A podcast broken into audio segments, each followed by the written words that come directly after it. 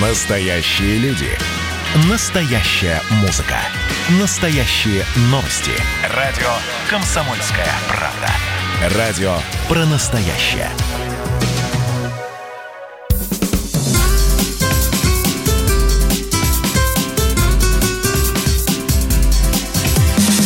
Программа с непримиримой позицией. Вечерний Мордан. Логично, да. Алло, мы в эфире, друзья О, мои. всем здравствуйте! В эфире радио «Комсомольская правда». Я Сергей Мордан. А я Мария Баченина. Если звукооператоры включат звук в студии, в следующий раз такого не будет. А мы же ничего не ругались. Мы по политической повестке дня общались Хорошо. с тобой, как Ладно, всегда, по главные работе. новости сегодняшнего дня. Итак, я хотел вас поздравить. Сначала цена нефти Brent а, вдруг выросла до 46 долларов за баррель. А это произошло в первый раз с марта месяца, а точнее с того момента, когда министр а, энергетики Новак покинул переговоры в Женеве. И, соответственно, Россия вышла из сделки ОПЕК+. И вот тогда все и началось. Да, Тогда нефть упала, нефть сказать, упала да. до отрицательных значений, а потом начался коронавирус, и, в общем, все, трещ... все, все начало трещать. А 46 долларов за баррель это не, совершенно не означает, что жизнь снова становится прекрасной и удивительной, потому что я сейчас не вспомню, это цифры прошедшего месяца или это цифры второго квартала, ну факт тот- да, второго квартала. Объемы экспорта нефти России упали на 25%. То есть вот денег в стране, считайте, вот совсем по-простому, просто стало на 25% меньше в моменте. Да, ведь мог бы и не говорить, да, об этом, не портил бы вечер. Шучу, конечно. Так, э, номер два, о чем хотелось бы э, вам сказать, это то, что проректор Московского государственного университета Алексей Гришин задержан в Москве по подозрению в преднамеренном банкротстве. Если тоже по-простому, чтобы было понятно. В Москве он проректор про- я же выговаривала это, проректор, ну ты работает проректором, буду так, а ведь за кадром все получалось. А вот э, в Мордовии у него бизнес, и все дело касается этого бизнеса э, о преднамеренном банкротстве, он уже арестован, проведены от- обыски и в его квартире, и в его кабинете здесь, в столице. В общем, теперь будут э, избирать меру пресечения. А, а он проректор по какому направлению? Я просто Не для, для, для тех, кто не знает, я объясну. Проректор – это заместитель Ректора. ректора, по какому-то направлению. Допустим, Ну, есть проректор посмотрим. по учебной работе. Вот Алексей Гришин э, э, в э, материале, который я изучала, тут не уточняется, но нам это не сложно. Ну, он явно по хозяйственной части служит. А, Лет ему всего 45, кстати. Человек сделал потрясающую карьеру. То есть 45 лет стать проректором Московского государственного университета имени Ломоносова, извините меня. А смотри-ка, смотри-ка. Он бывший, тут вот сейчас последние, еще последние, так скажем, упали. Бывший проректор и экс-министр строительства Самарской области. Тоже неплохо, молодец. А, неплохо, Послушай, да, ис- молодчина. да, история, в общем, обычная, криминальная, то, о чем мы никогда не говорим, но только у меня один единственный, риторический, как всегда, вопрос. А ректор МГУ Садовничий, он а, не проверяет людей, ну и, соответственно, служба безопасности Московского университета не проверяет людей, которых она берет на такие должности. Ну, а вот смотри, какая интерес, какой интересный нюанс. Еще во вторник Алексей Гришин был указан проректором управления материально-технического и организационного обеспечения Прекрасно. МГУ. А, завхоз. сегодня, Чудесно, да, чудесно. чудесно, да, ты как в воду глядел. А сегодня его имя отсутствует на официальном сайте университета. Но э, страница, ведь э, рукописи не горят, и страница Google тоже. Вот в кэше она сохранилась. И при этом на странице не указан начальник управления, а только его заместитель. Все? Вообще, я подозреваю, что в таких организациях, как МГУ, не просто там служба безопасности занимается проверкой кадров, а там есть прикрепленный офицер от ФСБ России, который, собственно, и занимается этой работой. всей. Встречный вопрос. Он, э, когда его брали, он еще не был грешен. А вот сейчас нагрешил. Его сняли за старые дела. Ну, не, ска- Не не, за то- сваришь с тобой каши, Мардан. Ну, вот э, был чист, не спросили.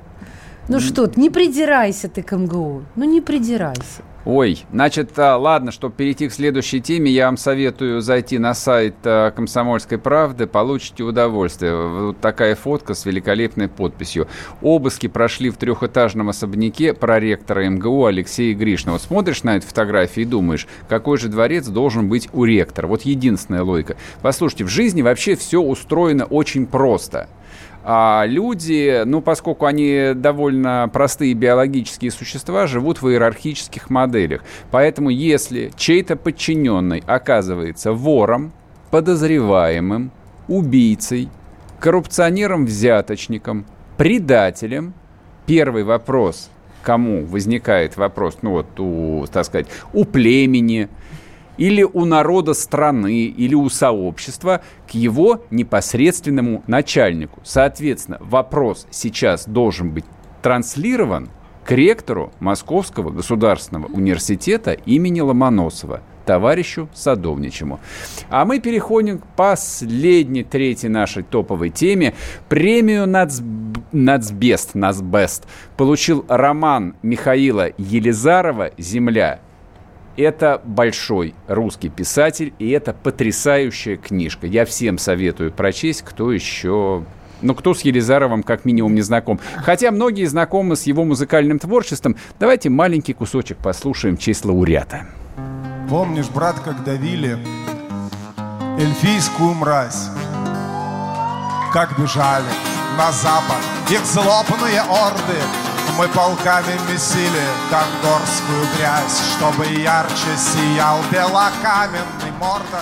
Да. Называется Мордорская. Жалко маленький кусок. Ну, ну ладно. Ничего, на... я просто до сих пор даже не могу отойти. Спасибо тебе за этот музыкальный отрывок. Я немножко переключилась с особняка проректора. Ребята, Это надо видеть, скажу я вам. Значит, э, для тех, кто хочет посмотреть «Особняк», для тех, кто хочет э, послушать э, музыку Михаила Елизарова, там наверняка и аудиокнижки его есть, заходите на YouTube, но между делом, точнее, mm-hmm. приоритетно зайдите на YouTube канал «Радио Комсомольская правда», там идет прямая трансляция нашего эфира, соответственно, можете писать вопросы, можете писать комментарии, они у нас вот тут на мониторах отражаются. А для тех, кому удобнее писать WhatsApp Viber 8 967 200 ровно 9702. Можете писать свои вопросы сюда и подписывайтесь на телеграм-канал Мардан. Так, переходим, соответственно, к повестке сегодняшнего дня. Нач... Так, отбивочка. Ну, нажмите отбивочку. Нажми на кнопку. Какую? Вот на эту. Вечерний Мардан. Я не понимаю. Руки, я, думал, я, боятся, я думал, что я должен был куда-то нажать. Нет? Нет, нет, хорошо. нет, все хорошо. Ладно, смотрите, продолжаем обсуждать э, Белоруссию и Лукашенко. Кстати, в немецкой газете «Бильд» вчера вышла огромная статья, не статья, а точнее интервью с, со Светланой Тихановской, это вот э, главный, так сказать, альтернативный Оппонент. претендент на пост э, президента. А немцы восхитительные, они Белоруссию называют а, «Вайс Русланд». Ты что, серьезно? Да, Вайс Шел 2020 Вот и договорились, да, да. Простите. Вот это я понимаю. Это замашки, конечно, имперские. Да, там больше там читать нечего, но сам один этот факт, он, конечно, достоин напоминания. Значит, а, продолжение, ну, в какой-то, в какой-то степени продолжение истории, начавшейся на, на прошлой неделе, задержание 33 бойцов, а, которых а, государственное белорусское э, информационное агентство, а вслед за ним и белорусский президент назвали а, бойцами ЧВК «Вагнер». Да. А, напомню, вчера Лукашенко говорил большую предвыборную речь. Вообще их называл сначала 33 боевика, а потом они хорошие ребята. Вот, и мы mm-hmm. к ним тоже по-человечески и все такое прочее. В общем, продолжается вот эта вот э, тема. Оно, она продолжается еще и тем, что Лукашенко в послании в своем же, я напомню, он э, сказал о том, что ему буквально вчера, ну, он сказал буквально сегодня, поступила информация еще об одном отряде российских боевиков из ЧВК, который переброшен на юг Белоруссии. Для дестабилизации обстановки ничего в этом плане не меняется. И он возмутился тем, что белорусы вынуждены, цитирую, бегать по... ловить их по лесам. Бегать, ловить их по лесам. Угу. Вместо того, чтобы заниматься сборкой урожая. Уборка урожая. Значит, смотрите, по поводу вчерашней э, речи Александра Григорьевича, которую мы подробно разбирали, и сегодня уже разбирать не будем, уж извините. А, наши официальные власти молчат, Единственный, кто сегодня выступил, так сказать, в общебелорусском контексте, в контексте Вайс Русланд, это был Дмитрий Анатольевич Медведев. Мы сейчас подробно об этом поговорим. Это вообще отдельная тема на сегодня. О, да. А, Лукашенко подбросил еще дровишек в этот пылающий костер. А То есть, когда задержали вот этих вот бойцов, которые то ли от э, Вагнера, то ли от другой ЧВК, то ли вообще не ЧВК, а вообще, в общем, какие-то просто накачанные спортсмены, туристы которые... Да, турист, да, туристы, которые ехали смотреть шпиль Святой Софии. Ты кто, турист-качок? Да, турист-качок. А, ты меня сбила. Нет, я тебе могу напомнить. Ты хотел сказать, что он договорился с Зеленским. Нет, он не договорился ну, с не Зеленским. Договорился, сразу, а поговорил. Да, сразу, сразу возник вопрос, и сразу был сделан официальный запрос из Киева о выдаче э, там 22 э, людей из, из этой группы, потому что Почему их... 22? 28, Сергей. Нет, 22.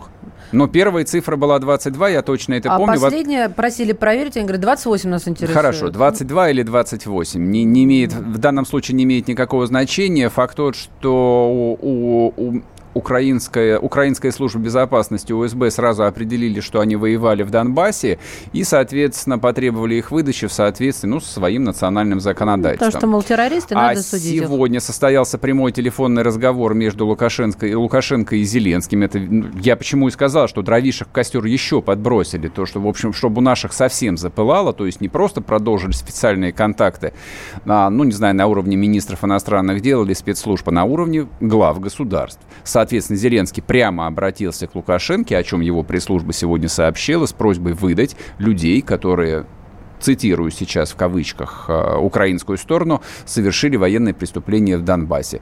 А белорусы ничего не сказали, ни да, ни нет. Они сказали, что решение будет приниматься в соответствии с межгосударственными соглашениями Белоруссии с Россией и Украиной. Вернемся. Программа с непримиримой позицией. Вечерний Мордан. Георгий Бофт.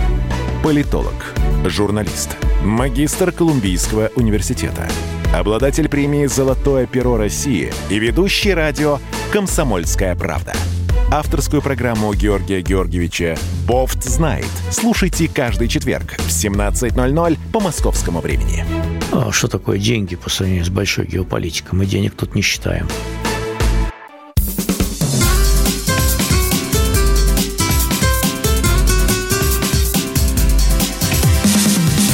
Программа с непримиримой позицией. Вечерний Мордан.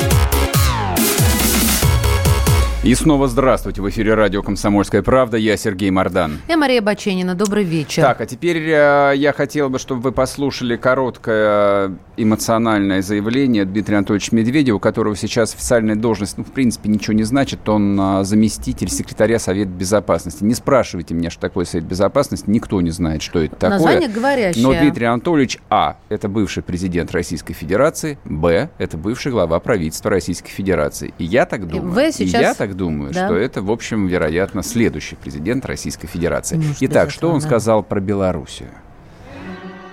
И вот это вызывает не только чувство обиды, но это очень печально. И последствия этого будут печальные. А не зря здесь полет Валькирии. Да, Это ведь понял, дело рук наших да, кто мастеров. Не, кто не понял аллюзию, тот э, находит фильм э, «Апокалипсис сегодня» и включает тот самый прекрасный момент, когда вертолеты заходят со стороны океана и начинают бомбить вьетнамскую деревню. Ну или слушает в оригинале, да? Да, или так. Значит, э, почему это важно? Потому что, ну, смотрите, неофициально Медведев является вторым лицом э, в России то есть официально является вторым лицом Мишустин, но он, а, скажем, как его обычно называют, там, технический премьер, хотя он никакой не технический, но точно он а, не является пока что действующим политиком вот того веса, который был в свое время у Дмитрия Анатольевича Медведева, ну, точнее, еще полгода назад. Поэтому вот лично я воспринимаю его слова как слова человека номер два в российском политическом истеблишменте. И если он э, с таким намеком говорит, что последствия будут печальны, я бы предположил бы, что это можно трактовать как и некоторые послания от первого лица в российской власти. И последнее, что я хотел бы напомнить, Дмитрий Анатольевич Медведев, человек из железа и стали. Это тот самый президент России, который совершил безукоризненную, блестящую, просто вот классическую операцию умиротворения – отпавшей российской провинции под названием Грузинская республика в 2008 году. И в 30-летней истории новейшей России, пожалуй, это был единственный э, Случай, когда Россия отстаивала свои жизненные интересы за пределами своих политических границ, так, как их должна отстаивать великая держава. Да, у нас э, на связи э, политолог, заместитель директора Института истории и политики МПГУ Владимир Леонидович Шаповалов. Владимир Леонидович, добрый вечер. Здравствуйте. Здравствуйте. Как вы думаете, вот это вот э, заявление Дмитрия Анатольевича Медведева, а можно ли его трактовать как последнее предупреждение Лукашенко? А, да, я думаю, что вполне такая трактовка уместна, и я хочу э, вернуться к словам Александра Григорьевича о том, что Россия была, есть и будет союзником. Действительно, э, Россия была, есть и будет союзником белорусского народа братом и союзником белорусского народа, но отнюдь не белорусских элит или белорусского президента, тем более. Поэтому в данном случае то, что то поведение та позиция, которую сейчас занимает э, президент Беларуси, она э, ставит большой вопрос о, э, собственно, том, насколько долгим может быть терпение России. А вот э, как это будет, если терпение лопнет? Как в 2008 когда по Рокскому туннелю пошли танки? Нет, ну подождите, Белоруссия является э, союзником России. Ну и хорошо, э, рамках, поддержать братский белорусский да, народ. В рамках организации договора о коллективной безопасности, поэтому в данном случае у России, конечно, есть э, масса других э, возможностей рычагов э, давления, и это э, воздействие на ситуацию, это воздействие совершенно не обязательно должно быть военным. Военным воздействием может быть в случае угрозы жизни и э, э, э, безопасности России и российских граждан. В данном случае речь, конечно, идет о российских гражданах, которые находятся в заключении. И, конечно, Россия приложит все усилия для того, чтобы граждане России обрели свободу. Но то, что касается лично ситуации с президентом Беларуси, давайте дождемся 9 э, августа и э, посмотрим, что будет э, дальше, каким образом будет, будут развиваться отношения дальше, но очевидно, что для России приоритетным является дружеские отношения с белорусским народом, вне зависимости от позиций, позиций э, тех или иных белорусских политиков. Я прошу а, прощения, да. вы, вы уже да. несколько раз повторили словосочетание «белорусский народ». Мне кажется, что оно вообще ничего не значит, потому что политикой занимается никакой не народ, а политические элиты и действующие правительства. И последние 26 лет э, Беларуси руководит вполне конкретный человек, создавший систему, заточенную под него лично. Это Александр Григорьевич Лукашенко. И она Россию более-менее как-то устраивала. Это система была единственной по-настоящему дружественной России. И вдруг что-то произошло буквально неделю назад, что бывший единственный союзник Российской Федерации – но только что войну не объявил в, в прямом эфире. Ой, вы знаете, вы очень много поставили вопросов. Некоторые я оставлю в стороне, как противопоставление народа и элит. Это все-таки отдельный вопрос. Давайте угу. не будем Хорошо. сейчас об этом дискутировать. А что касается единственного союзника, вы знаете, это позиция ведь Лукашенко, это не наша позиция, что Белоруссия является единственным союзником России, и лично Александр Григорьевич является единственным союзником России. А что, кто-то еще есть? Подождите. Эта позиция по меньшей мере удивительна. Я хочу сказать, что у России э, я думаю, что достаточно много друзей, и а, в рамках формального союза Организации договора о коллективной безопасности... Формального, рамках, да. Кто реально может рассматриваться и, как союзник рамках, с дееспособной армией? И в рамках множества других а, комбинаций и ШОС, и я напоминаю, что а, совсем недавно был саммит, а, например, Россия-Африка, в рамках которого 10 а, африканских стран попросили Россию разместить Э, военные базы на их территории, и, насколько я понимаю, ряд этих просьб будут удовлетворены. Это так, на всякий случай, о том, что какие э, существуют э, разные э, союзники у России. А что касается э, э Лукашенко, то, конечно, здесь мне кажется, что на протяжении достаточно длительного периода времени Александру Григорьевичу удавалось проходить между струйками и проводить политику, при которой можно дергать за усы тигра, но при этом получать от этого тигра какие-то дивиденды. А сейчас э, э, возможность маневра для него катастрофически уменьшается. И соответственно, возникают разные варианты. Один из них, сможет ли Александр Григорьевич уйти в Ростов. Будет ли у него такая возможность? И открыт будет для него Ростов? как для другого президента. Мне кажется, Поэтому... он категорически отличается от другого президента. Поэтому здесь я думаю, что э, Александр Григорьевич, как человек достаточно опытный и э, поднаторевший в такого рода маневрах, э, в настоящий момент на самом деле обхитрил сам себя и слишком увлекся этим своим маневрированием. И, похоже, его политическая биография, э, в общем-то, достаточно скоро будет близка к завершению. Ясно, ясно. Спасибо. Спасибо большое. Владимир Шаповалов был с нами политолог, заместитель директора Института истории и политики МПГУ.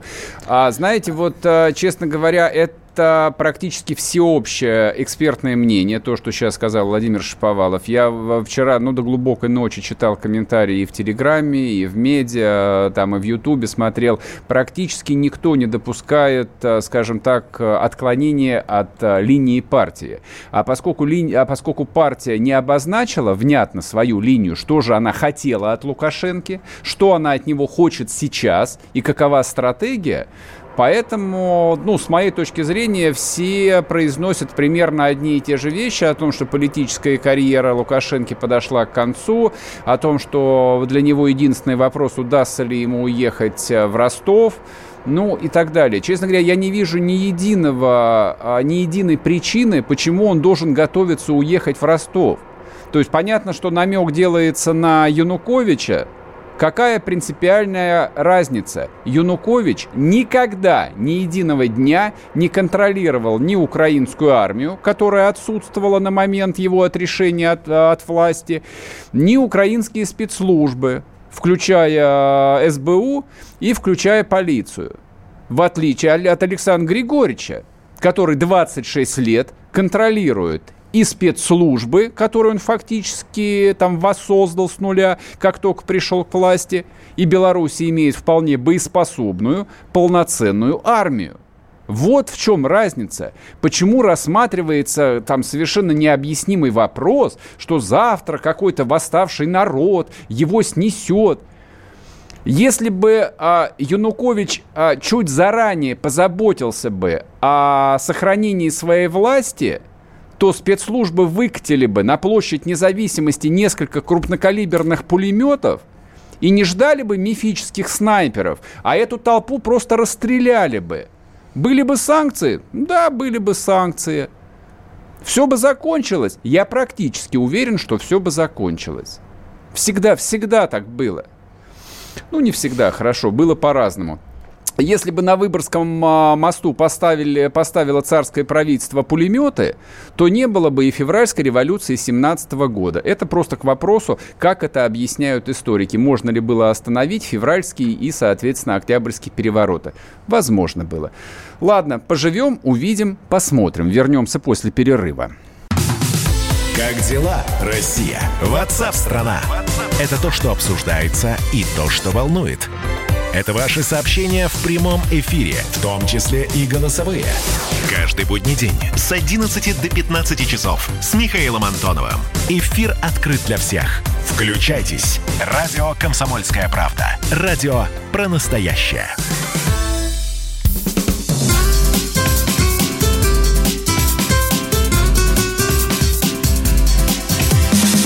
Программа непримиримой позицией. Вечерний Мордан. И снова здравствуйте. В эфире радио «Комсомольская правда». Я Сергей Мордан. Меня зовут Мария Баченина. Добрый вечер. Напоминаю, идет трансляция в Ютубе, канал радио «Комсомольская правда». Можете смотреть, можете писать свои вопросы, комментарии. Они у нас на мониторах отражаются. Можете и должны, на мой взгляд, подписаться на телеграм-канал Мордан. Кому совсем не в моготу, можете подписываться на меня в Фейсбуке или ВКонтакте. Даже в Инстаграме. В ТикТоке только меня нет. Это пока. А, вчера, вчера, конечно, потрясающее событие, в плохом смысле этого слова. э, прогремел взрыв в Бейруте. Никто не понимал, что, потому что выглядело это совсем не как пиротехника. Во-первых, она, ну, совсем никак. Вот Сергей это посмотрел первым, первым в эфире, сказал, что это напоминает какой-то мини-ядерный взрыв. А это не мини-ядерный а. взрыв. А. Мощность взрыва, по разным оценкам, составляла от 3,5 до 4 килотонн просто вообще в голове не укладывается. Сейчас э, параллельно посмотрим мощный взрыв в Хиросиме, кстати. Посмотри, давайте я напомню о том, что взрыв произошел накануне днем в Бейруте, и этот взрыв нанес повреждения половине города, 60%, если быть точнее. И об этом сообщил губернатор ливанской столицы Марван Абут. 300 тысяч человек остались без крова. 4 тысячи пострадали. Погибли не менее 100. Почему вот такое не менее? Потому что под завалами еще, скорее всего, будут обнаружены тела. А, с больницами плохо, потому что ковид и потому что разрушено два здания. В общем, все как-то грустно, но при этом а, Ливан отказывается от э, международной поддержки со стороны Израиля, но это понятно. И э, второй момент откад, отказывается от международного расследования, упирая на то, что, во-первых, у них у самих сил хватит расследовать это событие, а во-вторых, здесь они, как, ну вот, судя по тому, что заявлено, не видят какого-то международного террористического или иного следа. А, вот в общем-то, Я посмотрел, вкратце. мощность э, атомных бомб, сброшенных на Хиросиму и Нагасаки, составила от 13 до 18 килотонн, но, соответственно, То считайте. Это да, одна это, треть практически. Да, ну, примерно в три раза, как треть от э, ну, вполне то, полноценной треть, да, да. атомной бомбы. Нет, взрыв совершенно чудовищной Селитра силы. взорвалась, которая да, хранилась значит, неправильно. А, смотрите, там а, главное, о чем идет речь. Гла- главное, что нужно понимать, а, практически уничтожен а, весь порт а, Бейрута. Да. Вот. Аэропорт пострадал. Один, один из крупнейших э, портов э, на Ближнем Востоке, там имеющий совершенно стратегическое значение. То есть, то есть явно, что на 3-4 года он, э, он выведен из строя. Первый вопрос, сразу первый вопрос, который возник уже вчера вечером, и на который постарались дать исчерпывающий ответ, как это могло быть, что конкретно взорвалось, кому это выгодно. Вроде бы нашли, что взорвались э, 3000 тонн э, аммиачный селитр – это самое простое азотное удобрение. Его производятся миллионы тонн во всем мире. Только Россия производит аммиачный селитр, селитр около 9 миллионов тонн в год. Соответственно, по всему миру находятся сотни или даже тысячи складов, где она хранится в сопоставимых объемах. Поэтому лично у меня возник вопрос, почему взорвался именно этот склад – именно в этом месте, именно в этом времени. Объяснение, что это такое вот а, а взрывоопасное это вещество, лично меня не устраивает, потому что в аммиачную селитру, а, как бы понимая, что она взрывоопасная, всегда добавляются стабилизаторы. Всегда. И тем не менее она рванула, и порта больше нет. У нас э, на связи Аббас Джума, политический обозреватель э, Федерального агентства новостей РИА Фан. Аббас, приветствуем. Да, добрый вечер. Здрасте. А первая версия, которая возникла вчера, ну, у меня, по крайней мере, Израиль, не знаю, обнаружил... всех возникла, да, обнаружил да. какой-нибудь э, склад Хизбаллы пресловутый и рванули его. Потом я подумал, что, наверное, даже Израиль, но который, в общем, не склонен э, к излишней эмпатии по отношению к арабам, все же вряд ли бы рискнул бы уничтожить одним ударом там минимум 100 мирных жителей. А вечером уже поздно я прочитал вторую версию и в телеграм-канале у себя написал написал, что единственный э, интересант того, что произошло, может быть Турция, которая вывела из игры Иран. Ваше мнение, Аббас? Аббас? Не слышим. Попробуйте еще раз дозвониться. Да, сейчас перезвоним, а то выглядит странно, Сергей сказал, и Аббас потерял да. дар речи. Ну, ты пока можешь... Ну, вообще так часто случается, поэтому я предположила. Ну, все же редко. Нет, ну, не, не всегда наши эксперты бросают трубку и уходят я, из эфира с проклятиями. Простых людей. Да, ну, хорошо. Пока, да, пока наши коллеги дозваниваются до баз Джумы, я просто коротко объясню, почему Вот, Турция? Потому что есть а, региональное стратегическое противостояние между несколькими игроками на Ближнем Востоке. Это Израиль, естественно, Раз. там гла- главная военная сверхдержава в регионе. Это Иран, Два. главная шиитская сверхдержава, и Турция. Аббас к нам вернулся. Аббас, на каком этапе разорвалась связь? Э, да, что Израиль, да, вы подумали об Израиле. А вторая версия, которая возникла и была названа, это была Турция, которая, в общем, одним ударом а, вывела из игры Иран. Что думаете лишив, вы? лишив его стратегического порта. Не, ну это как, как какие-то бредовые абсолютно версии, хотя я повторяю, э, никакую версию нельзя сбрасывать со счетов, пока нет официального какого-то да, заключения, вот, после проведения официального расследования, но по Турции, мне кажется, это прям бред-бред. А почему? Совершенно. Почему вы думаете, что не могут они взорвать? Э, Не, ну, друзья, вы поймите, э, это никоим образом не выводит из строя Иран. Потому что э, иранская сила в Хизбалле. Хизбаль, Хизбалла это политическая, э, значит, партия, это официальный политический игрок. э, там есть и министерские портфели. Это, извините меня, часть страны. Это Мгм. не конкре- это не склад с оружием. Это не база, это не отряд милитаризированный, понимаете? То есть Да. Иран выбить из, э, э, из Ливана можно только одним способом, это объявив Ливану войну или непосредственно Хизбалле. Но Хизбалле равно Ливану. То Мгм. есть устро- устроить подобную провокацию, это, не, это ну, просто не, не, не получить ничего. То же самое можно сказать и об Израиле. Ну вот, предположим, это агенты Моссад, да? Предположим даже, что они не рассчитали или там были какие-то разведданные, они не знали, что столько селитры, иначе, ну, это тоже нет смысла, они живут все там рядом, на одной лестничной площадке, да, и облако с этими ядовитыми парами в Дамаск это бралось буквально за час, да, извините, ветер поменяется и, и Израиль накроет. Ну, предположим, хорошо, это Моссад. А для чего? Вопрос, конечный итог каков? Ну, убили они э, 200-300 человек, э, ранено более 4 тысяч. Э, Что, они справились с Хизбаллой, что ли? Или, или как? У Хизбаллы там нету никаких э, схронов с оружием.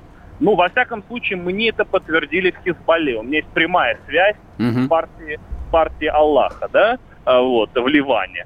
И не знаю, даже если они врут, даже если они решили меня, а, значит, обмануть и сказали неправду, неужели вы думаете, что это единственный схрон?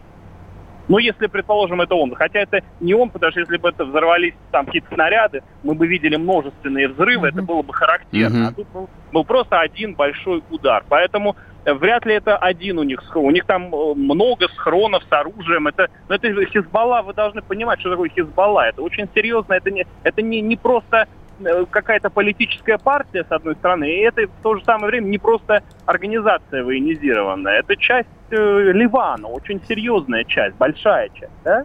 Вот. Поэтому эти две версии, конечно, пусть будут.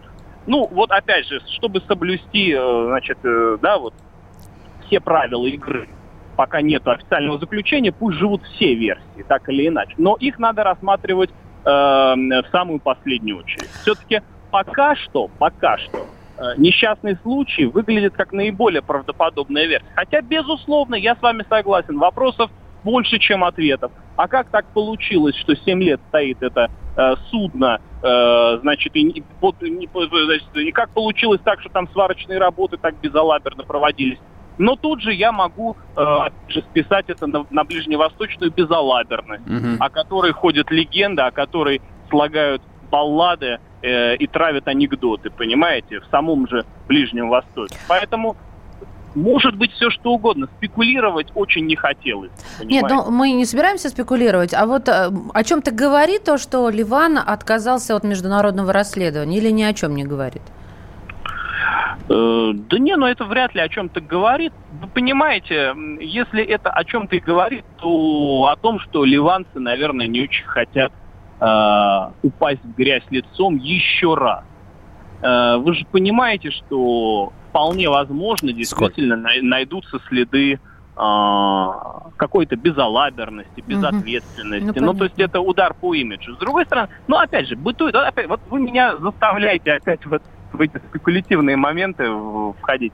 Существует версия, она, опять же, э, значит, э, не должна сбраться со счетов, что это э, теракт, который устроили сами же власти Ливана. Жуткая версия, отмороженная версия. Я не хочу в эту версию верить, потому что я многих знаю политиков, я с многими общаюсь.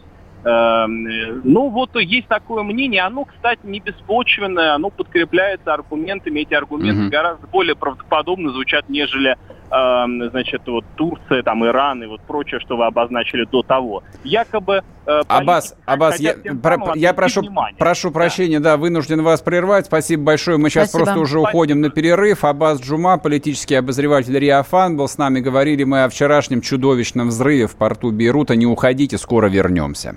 Это называется партисипаторное проектирование. Если сами жители двора будут участвовать в установке этой конкретной лавочки, то по социологическим данным меньше вероятность того, что они нарисуют на ней там слово Аплодирую вам, Эдвард. Ну мы же с вами трезвомыслящие люди. Эдвард меня убедил, что это нормально. Отдельная тема с Олегом Кашиным и Эдвардом Чесноковым. На радио «Комсомольская правда». По будням в 9 вечера по Москве. Тоже мочить в сортире, но других и не так.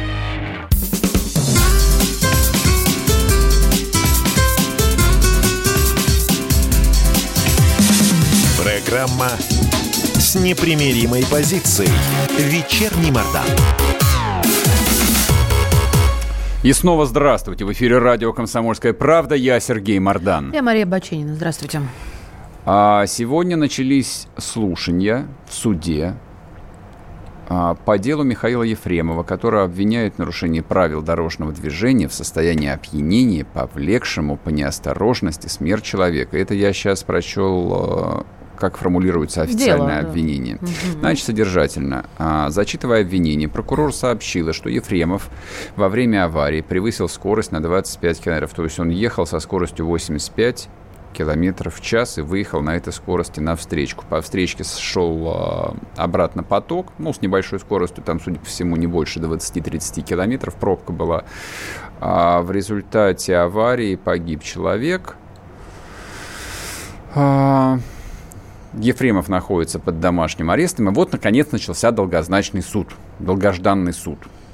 А, честно говоря, столько уже сказано, в том числе и нами, что не очень понимаю, что можно было бы еще сказать. Сказать лишний раз то, что лучше бы Ефремов а, сам, а, не знаю уж, простите, погиб бы лет сколько-то назад, поскольку жизнь он свою давным-давно пропил, а, ну, могу и это сказать, мало кто удивится. Я думаю, многие это произнесли. Я думаю, многие это уже слышали из твоих Да, и, наверное, многие этого и слышали. Соответственно, там порассуждать яростно еще разок, э, э, вынеслит ли суд реальный приговор этой мрази? Уверен, что да.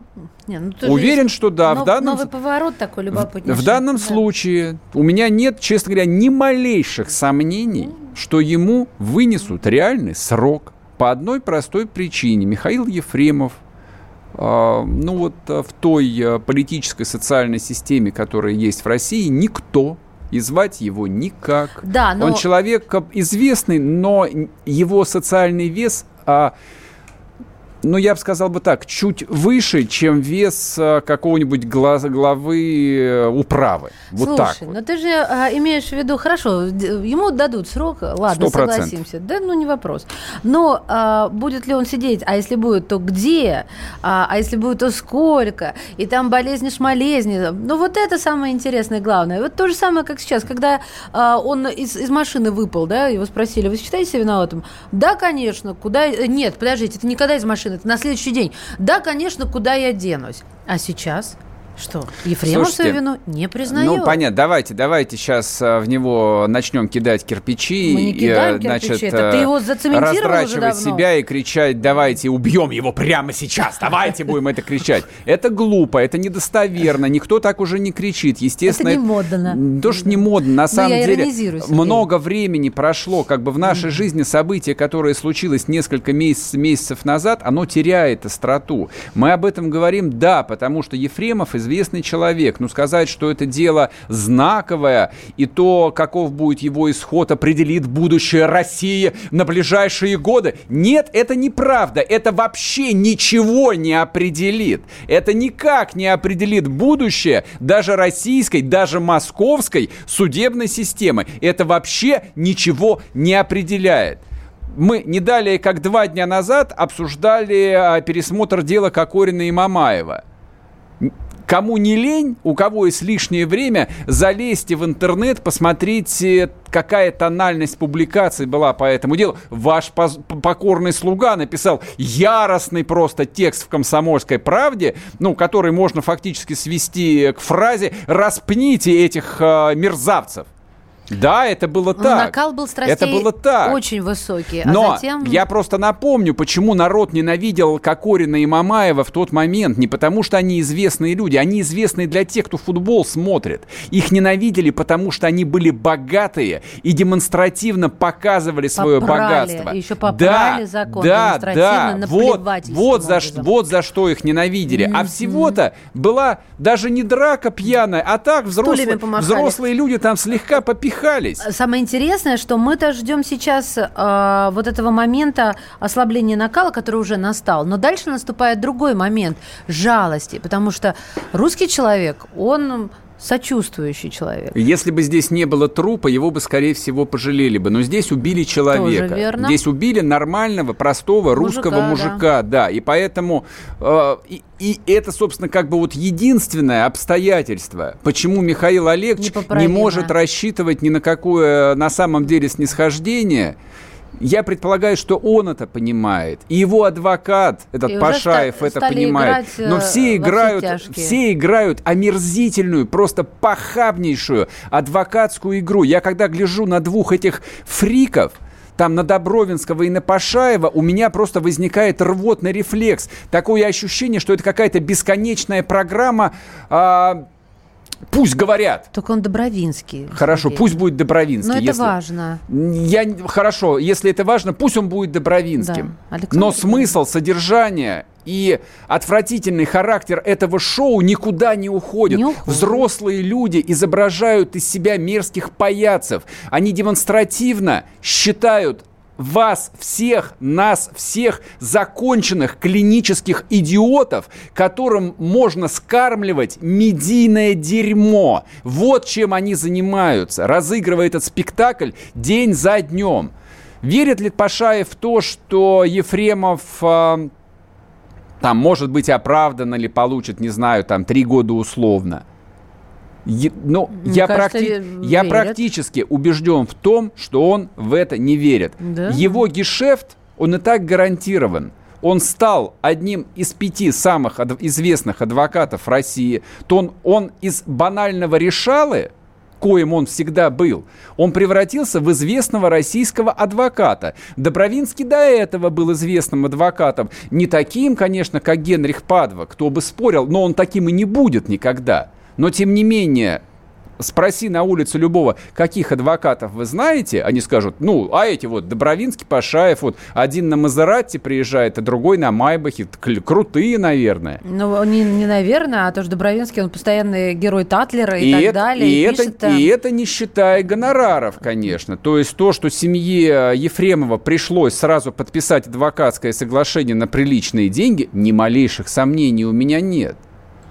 Но главная история здесь в другом. Главная история заключается, ты говоришь, типа, как он будет сидеть? Он будет сидеть нормально, не переживая за него, конечно же. Я не переживаю, ты же понимаешь. Но вот вопрос, который там единственный такой житейский можно себе задать, э, кончена ли карьера Ефремова? Скорее всего, да. Его карьера кончена. Его списали в «Современнике». Спектакли, в которых он играл главную роль, закрыты и их уже не поставят. Он не вернется ни в какой современник и ни в какой э, там большой московский театр.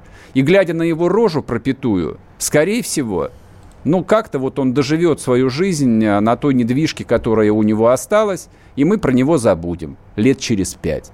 Вот о чем эта история. Такая ну, а вот печальная, об заклад, что печальная русская иначе. история. Иначе будет, мне кажется. Вернемся после да. перерыва, не уходите.